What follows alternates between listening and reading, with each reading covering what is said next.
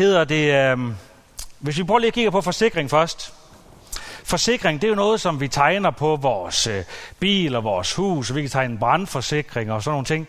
Og det er jo noget, som vi tegner i håb om, at vi rent faktisk ikke får brug for det jo. Så når vi laver en forsikring, så er det, det ligger også i ordet, så er det en forsikring. For hvis nu der sker noget, så klarer vi den alligevel. Øhm, det kan måske også være en ulykkesforsikring, som vi har, sådan så hvis vi kommer til skade, så kan vi komme til tandlægen og fikse vores tænder, eller vi kan komme hjem fra en rejse, hvis vi er på en rejse. Sundhedsforsikringer, det er også blevet super moderne, øh, særligt øh, på arbejdspladser. Øh, så kan man komme lidt foran i køen måske. Det er måske ikke så sympatisk. Eller man kan få hjælp til psykolog, eller kiropraktor, eller hvad nu man har brug for. Den ultimative forsikring, hvad er det så? Det er en livsforsikring, nemlig ja. Og øh, sådan en livsforsikring, den tegner vi jo ofte for vores efterladte skyld. For det er faktisk forsikring, der ikke rigtig kommer os selv til gode. Det er jo typisk sådan, så vores efterladte de kan klare sig øh, uden en selv.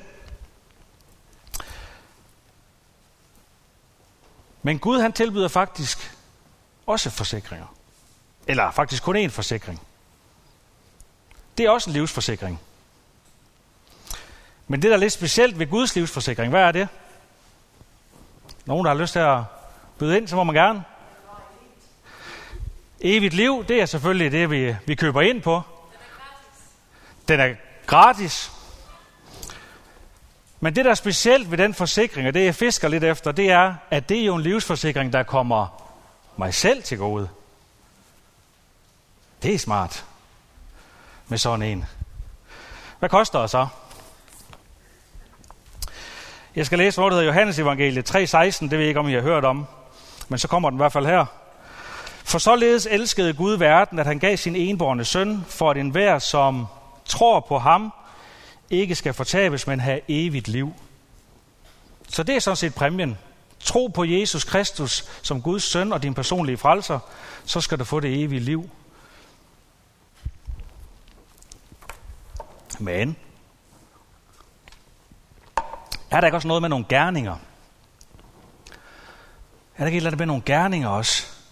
Det vil jeg få hørt om, dengang jeg, jeg var lille. Nu skulle jeg gøre gode gerninger. Jeg skulle følge de gamle damer over fodgængerfeltet, og hvad ellers det var, man, man kunne gøre af gode gerninger.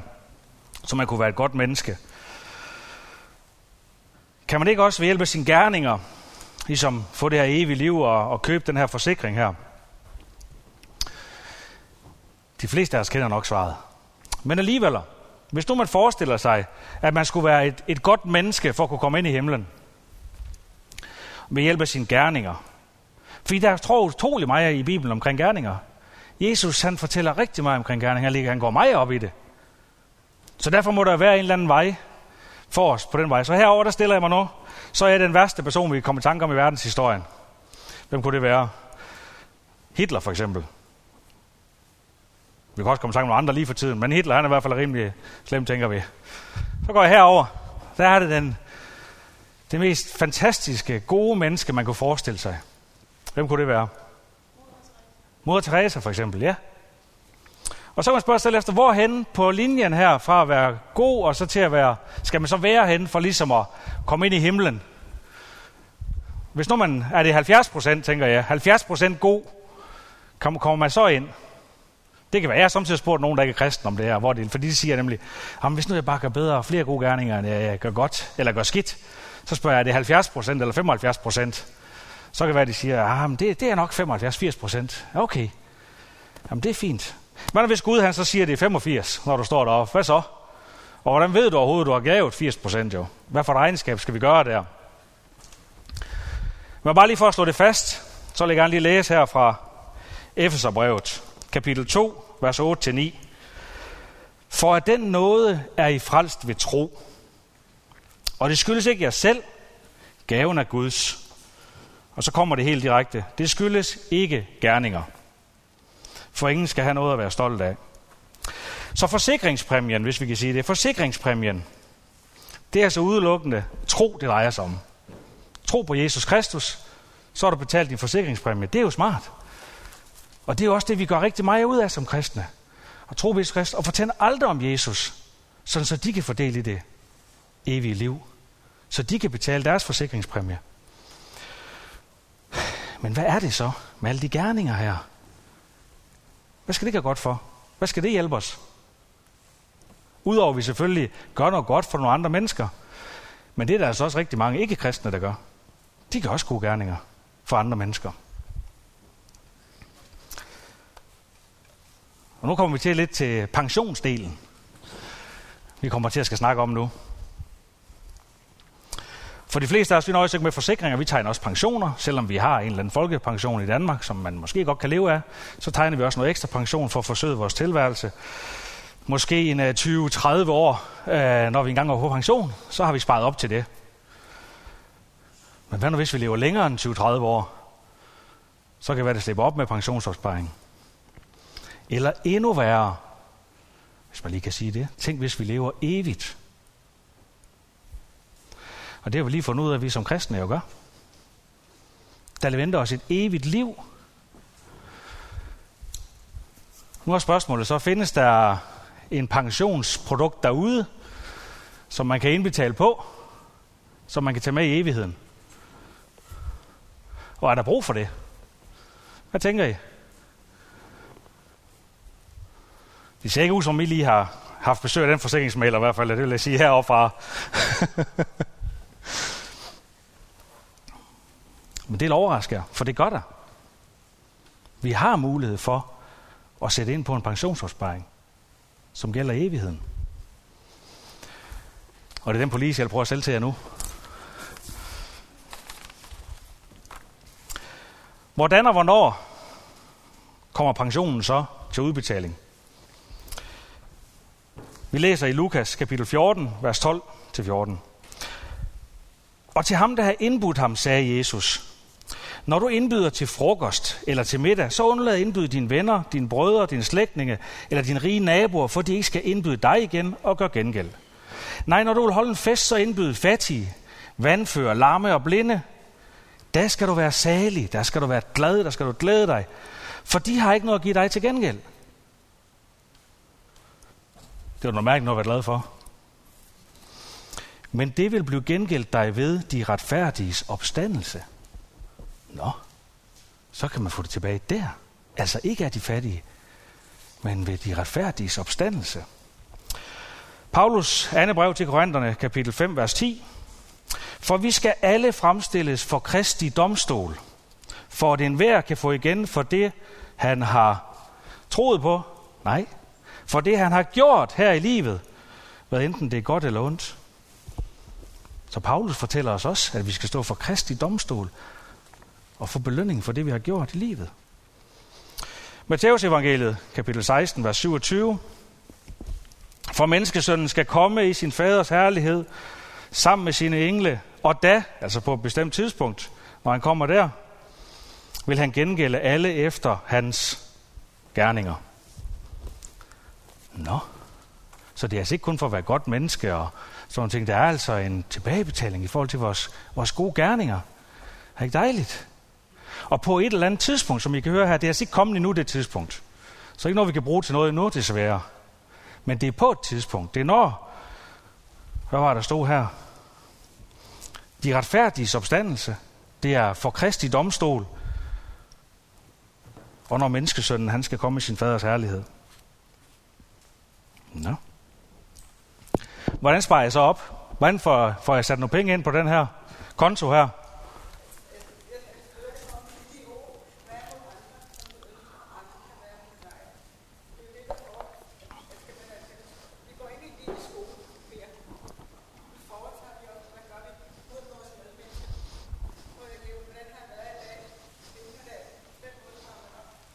Det er altid godt at gøre mod andre mennesker, som man gerne vil have folk gøre mod en selv. Det giver mening. Hvordan sparer jeg så op? Ja, i modsætning til forsikringen her, som er det evige liv,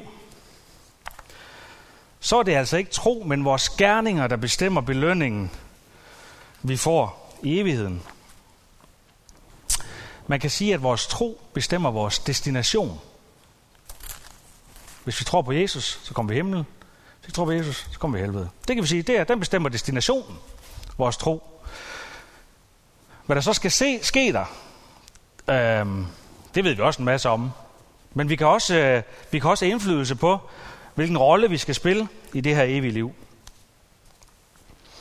Og øh, nu vil jeg fortælle jer nogle eksempler på, hvordan man sparer op. Og jeg har ikke taget slides med i dag, så I må få dem bagefter, hvis der er sådan, eller tage notater. For nu bliver det rigtig spændende. Hvem har tro forsikring? Eller undskyld, pensionssnak, det skulle være så spændende. Lukas kapitel 6, vers 22-23. Salig er I, når mennesker hader jer, forstøder jer, håner jer, afskyr jeres navn som noget ondt for menneskesøndens skyld, altså for Jesus. Fryd jer på den dag, og spring højt at glæde, står der. For se, jeres løn er stor i himlen. Jeres løn er stor i himlen. Wow. Så det er derfor. Og hvor stor er den? Vi kan, vi kan tænke os lidt til det. Hvis der er nogen, der håner os, så skal vi altså fryde os, og vi skal hoppe og springe af glæde. Fordi vores løn er stor i himlen. Så stor er den løn, han har tænkt os at give os i himlen, hvis vi holder ud på grund af hans navn.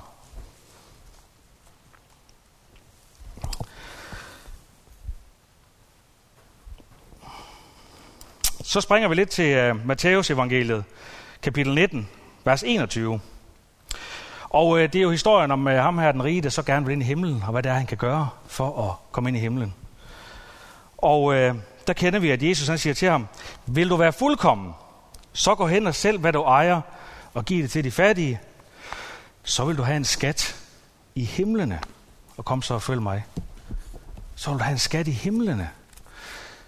Så det vil sige, at hvis jeg giver noget til nogle fattige, så får jeg en skat i himlen. Kan I følge det? Hvis jeg giver noget til nogle fattige, hvis jeg giver noget til dem, så får jeg en skat i himlen. Så kan vi altså sætte ind på vores pensionsopsparing i himlen. Det er smart. Det er helt vildt genialt.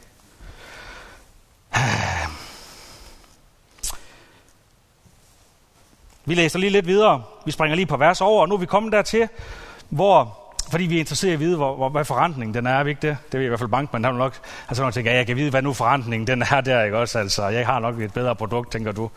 Og det får vi så at se. Det håber jeg, du har, fordi så vil jeg gerne købe ind på det. Nå, Matteus evangeliet, øh, så er vi hoppet ned til, øh, til, til vers 27. Og det kommer lige efter, at han har fortalt disciplene, at det er svært for en rig at komme ind i himlen. Da tog Peter ordet og sagde til ham, Se, vi har forladt alt og fulgt dig. Hvad får så vi? Man kan godt synes, det er lidt frimodigt af Peter, kan man ikke det? Nu har han luret den. Øh, kan vide, om der ligger noget og venter på os, øh, tænker han måske. Og man kunne måske synes, det var lidt malplaceret af Peter lige. Øh. Men tværtimod, Jesus han, øh, han siger ham ikke imod. Tværtimod, så, så giver han ham en, en dejlig opmundring. Jesus han sagde det til disciplene. Sandelig siger jeg jer, ved verdens genfødelse, altså nu er vi på et tidspunkt igen, hvor den nye jord er kommet og så videre, ved verdens genfødelse, når menneskesønnen tager sæde på sin herligheds trone, skal også I, som har fulgt mig, sidde på 12 troner og dømme Israels 12 stammer. What? What? Så, så, så de skal i hvert fald ikke bare stå og synge halleluja hele dagen.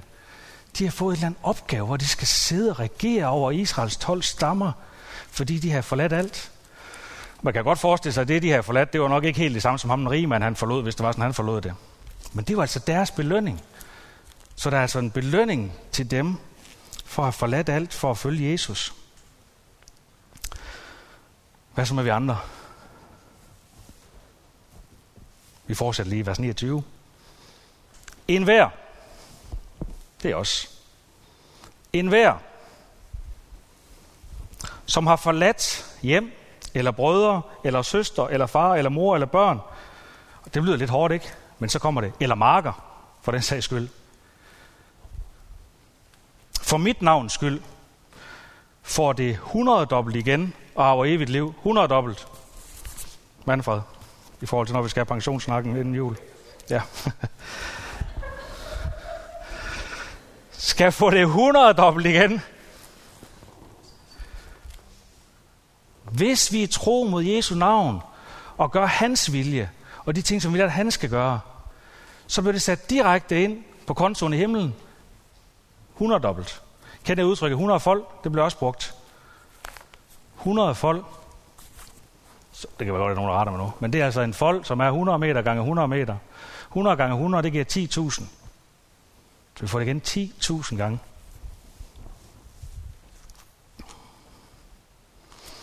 Så hopper vi lige lidt tilbage.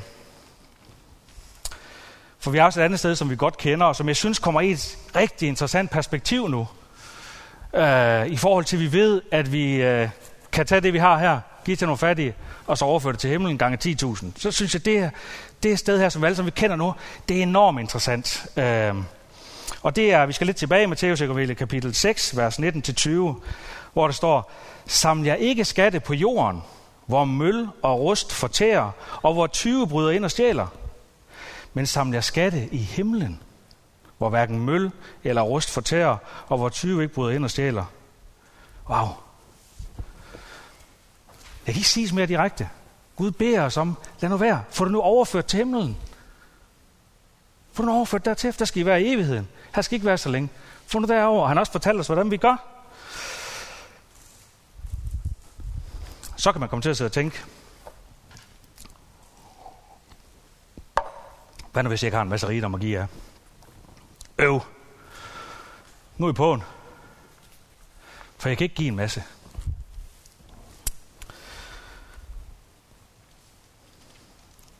Men det har Gud selvfølgelig tænkt på.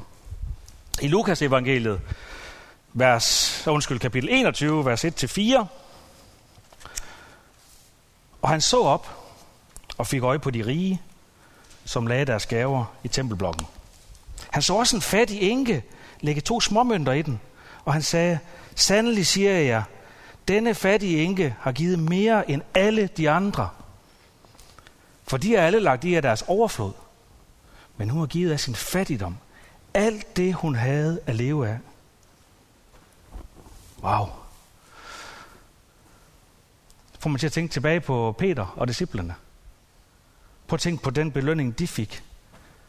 De gav alt, hvad de havde. Tænk på den belønning, de fik, fordi de gav alt. Meget mindre end ham, den rige mand, han nogensinde kunne give. Men de gav alt. Så man kommer til at tænke på, om, om der er tænkt på der et forhold her. Og øh, der vil jeg lige, det er noget, jeg til, for der er masser af bibellæsning i dag, det beklager jeg, men det, det er simpelthen bare for spændende. Så vi bliver lige nødt til at læse her i, uh, i Matthæus uh, kapitel øh, 25 og vers 14 og fremover. Og det er altså lignelsen her om de betroede talenter. Det kender I godt. Øh, måske. Nu får jeg i hvert fald lige lidt af den. Det er som en mand, der skulle rejse til udlandet og kalde sine tjenere til sig og betroede dem sin formue. En gav han fem talenter, en anden to, og en tredje en. En hver efter hans evne. Så rejste han. Den, der havde fået de fem talenter, gik straks hen og handlede med dem og tjente fem til. Ligeledes tjente han med de to talenter to til. Men den, der havde fået en talent, gik hen og gravede et hul i jorden og gemte sin herres penge. Lang tid efter kommer disse tjeners herre tilbage og gør regnskab med dem. Den, der havde fået de fem talenter, kom og lagde andre fem talenter på bordet og sagde, Herre, du betroede mig fem talenter. Se, jeg har tjent fem talenter til. Hans herre sagde til ham, Godt, du gode og tro tjener. Du har været tro i det små. Jeg vil betro dig meget. Gå ind til din herres glæde. Også han med de to talenter kom og sagde, Herre, du betroede mig to talenter. Se, jeg har tjent to talenter til. Hans herre sagde til ham, Godt, du gode og tro tjener. Du har været tro i det små. Jeg vil betro dig meget. Gå ind til din herres glæde. Så kom også han, som havde fået den ene talent, og han sagde, Herre, jeg kender dig som en hård mand, der høster, hvor du ikke har sået, og samler der, hvor du ikke har spredt, og af frygt for dig gik jeg hen og gemte din talent i jorden. Se, her er, hvad der er dit. Men hans herre sagde til ham, du dårlige og dogne tjener. Du vidste, at jeg høster, hvor jeg ikke har sået, og samler, hvor jeg ikke har spredt. Så burde du have betroet mine penge til vekseleren, så havde jeg fået mine igen med renter, når jeg kom tilbage. Tag derfor talenten fra ham, og giv den til ham med de ti talenter. For enhver, som har, til ham skal der gives, og han skal have overflod. Men den, der ikke har, for ham skal selv det tage, som han har. Og kast den udulige tjener ud i mørket udenfor, der skal der være gråd af tænderskæren. Vi kender godt den historie her, og den kan bruges på alle mulige. Den fortæller så meget om Guds rige, hvordan det er. Det, jeg hæfter mig ved i historien den her gang, det er, at ham, der havde fem talenter, han kom tilbage med fem talenter. Så har jo altså blevet givet fem talenter, vi kan overføre det på os selv. Nogle har nogle masser af talenter, nogle har ikke så mange talenter, nogle har medium talenter. Vi kan noget forskelligt alle sammen. Men ham, der havde fået fem, han havde brugt det fuldt ud, sine talenter, og fået fem tilbage. Og ham, der havde fået de to, han havde fordoblet det til to. Det, der er enormt interessant at se her, det er, at den ros, som Jesus han giver ham med fem talenter, og den ros, han giver ham med de to talenter, den belønning, de får, det er ordret det samme. Det er ordret det samme. Så derfor betyder det ikke noget, om vi har meget eller lidt. Men det vi har, det skal vi give af. Gud er jo absolut, plejer vi at sige. Men her er der altså et område, hvor det er sådan, at der, det er relativt i forhold til, hvad du har og hvad du giver, i forhold til den belønning, du får.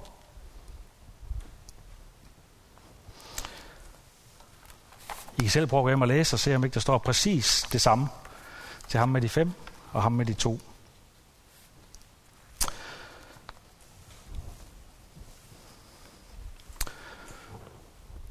Så vi kan alle sammen sætte ind på vores pensionsopsparing i evigheden. Vi har alle sammen muligheden for at få præcis det samme afkast. Det handler om at give af det, vi har. Har vi meget, så skal vi give meget. Har vi lidt, så giver vi lidt. Har vi mange talenter, så bringer vi dem alle sammen i spil. Har vi få talenter, så bringer vi det i spil, vi har.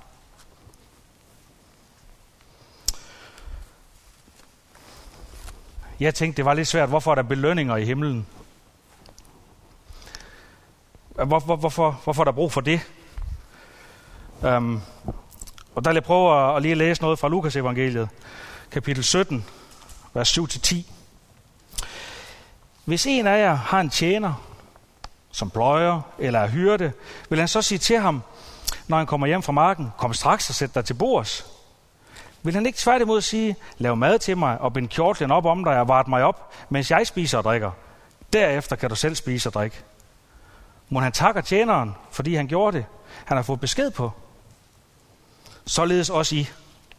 Når I har gjort alt det, I har fået besked på, skal I sige, vi er unødige tjenere, vi har kun gjort, hvad vi skulle. Det er lidt hårdt, var? Og det er ikke sådan i forhold til den moderne ledelsesstil, og sådan, kom bare og vær med her, og sådan nogle ting. Men det er ikke den pointe, Jesus han prøver, at han prøver at pointere her. Det er, at det er vores pligt at tjene Gud og Jesus. Det er vores pligt. Når først vi er kommet med i hans familie, så er det vores pligt.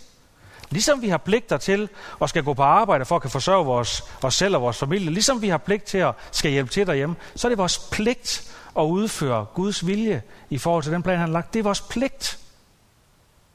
Og det forventer Jesus rent faktisk, vi gør. Det er crazy nok. Det forventer han bare. Og det er måske ikke sådan en helt moderne ledelse, men det er da fair nok. Vi vil adaptere, at vi får evigt liv, så forventer jeg også, at I passer jeres pligter.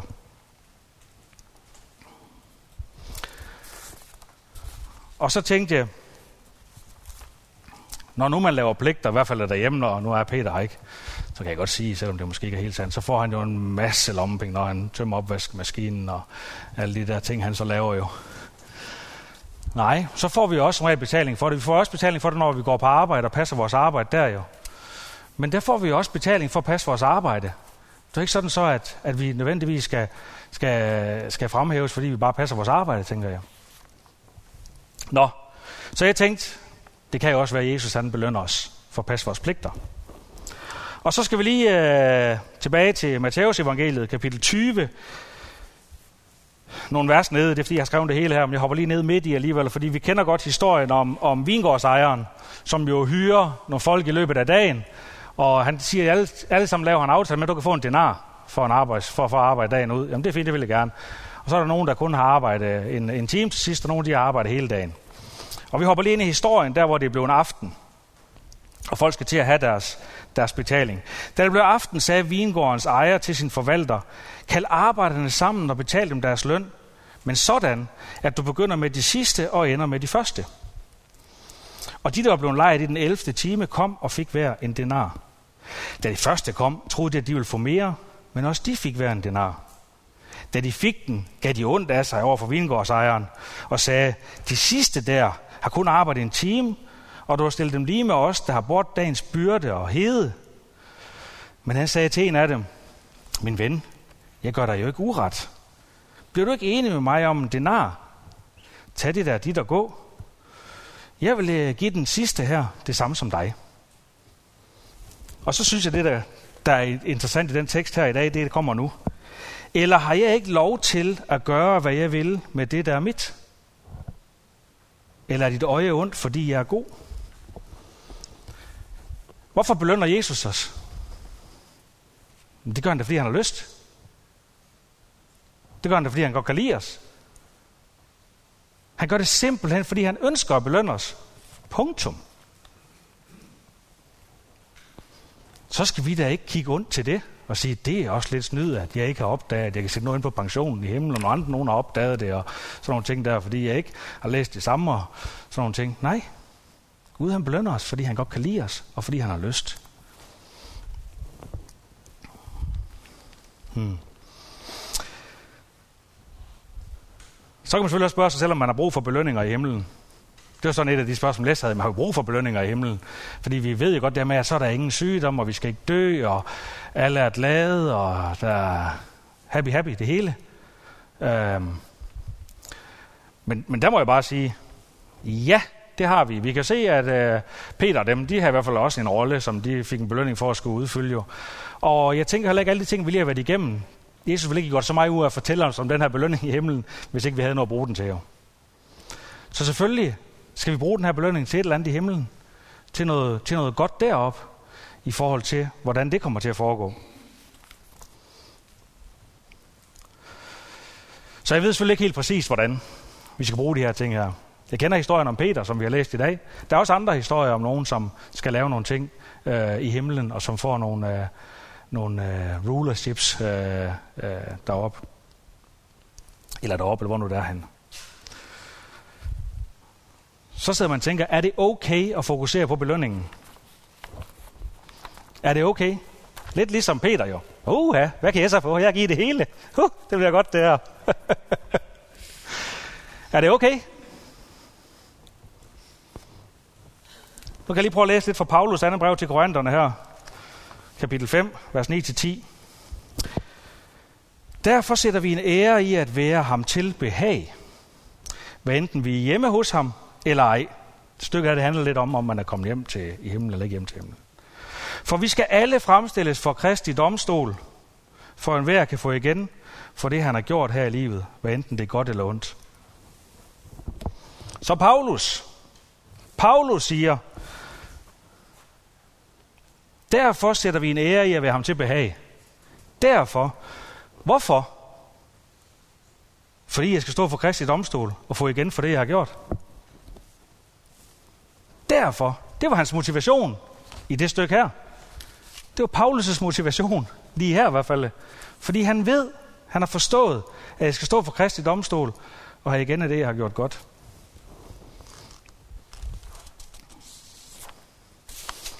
Nå, så skal vi til det sidste bibelvers, jeg vil slet godt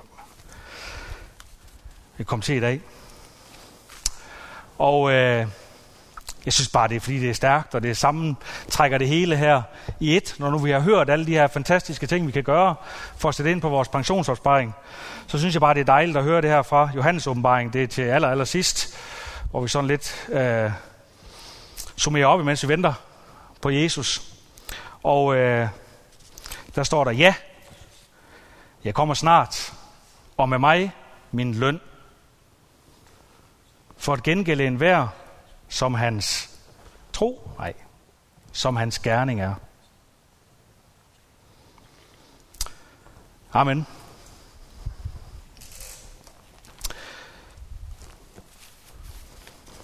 Jeg tænker, jeg kan godt se på mig selv i hvert fald og tænke, at jeg har med at fokusere på det her med trostelen, og nu skal vi ud og få nogen til at tro på Jesus, og det skal vi også. Det er vigtigt, så vi kan frelse børnene. Og vi fokuserer på det i vores hverdag. Har forsikringen på en eller anden måde taget, overskygget vores gerninger. For vi taler meget om, om det her med tro, og det er jo fantastisk, at vi er frelst ved Guds nåde. Halleluja! Vi er frelst ved Guds nåde, vi skal ingenting gøre. Halleluja! Og det betyder så meget for os, og selvfølgelig gør det det, at vi er frelst ved Guds nåde. Men betyder det samtidig, at vi kommer til at sætte vores gerninger lidt i skyggen? Det tror jeg, det gør. Og jeg ved godt, der er rigtig mange herinde. Vi er en fantastisk dejlig menighed med godt tjenestesfællesskab. Vi er rigtig mange øh, herinde. Der er rigtig mange af jer, som, som tjener, som så giver sit liv og tjener og arbejder hårdt. Og øh, til alle jer vil jeg sige, en gang imellem, så er det også hårdt. Så bliver det lidt utaknemmeligt. Så lykkes det ikke det, man arbejder med, det man tjener med, det lykkes ikke, som man gerne vil. Eller der er for få ressourcer, og man skal knokle med det. Til jer vil jeg sige, så håber jeg, at dagens tale der kan bruges til at give jer lidt motivation og sige, okay, så tager jeg lige en tørn. Om ikke andet, så for pensionens skyld. Om ikke andet, så for pensionens skyld. Og det er okay.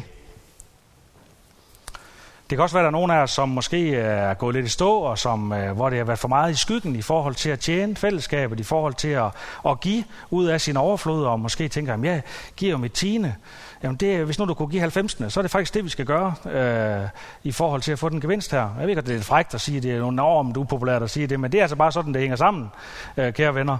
Så, så, øh, så hvis det er sådan, at vi har, vi har været lidt øh, i skyggen med det, øh, så vil jeg håbe, at talen i dag kan være en øh, motivation til at sætte noget ind på pensionsopsparingen, som der var i evigheden.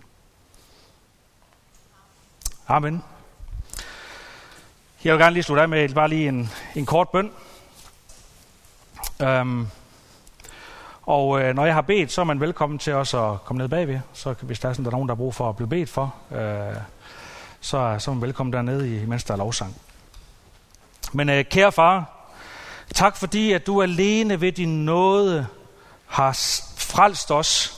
Tak fordi du har trukket os ud af dødens skab, alene ved din nåde, alene fordi du elsker os, og at vi alene ved troen på Jesus Kristus, Jesus Kristus, som gik hele vejen over for sit eget liv for os, alene ved det og din store nåde, er vi frelst. Tak fordi, at vi har overskud, vi har overflod, Tak fordi, at vi kan give jer den, sådan så vi kan gøre en forskel i dit rige nu og her, og vi samtidig kan spare op til vores evighed. Tak fordi, at uanset om vi har mange talenter eller få talenter, om vi har mange ressourcer eller ingen ressourcer, så kan vi alle sammen få del i en rigtig god pensionsopsparing op ved dig. Tak fordi, at vi skal leve i evighed sammen med dig. Tak fordi, at du har en fantastisk plan for det hele, og tak fordi du styrer det hele, sådan så at vi alle sammen kommer hjem til den bolig, som du har forberedt til os. I Jesu navn. Amen.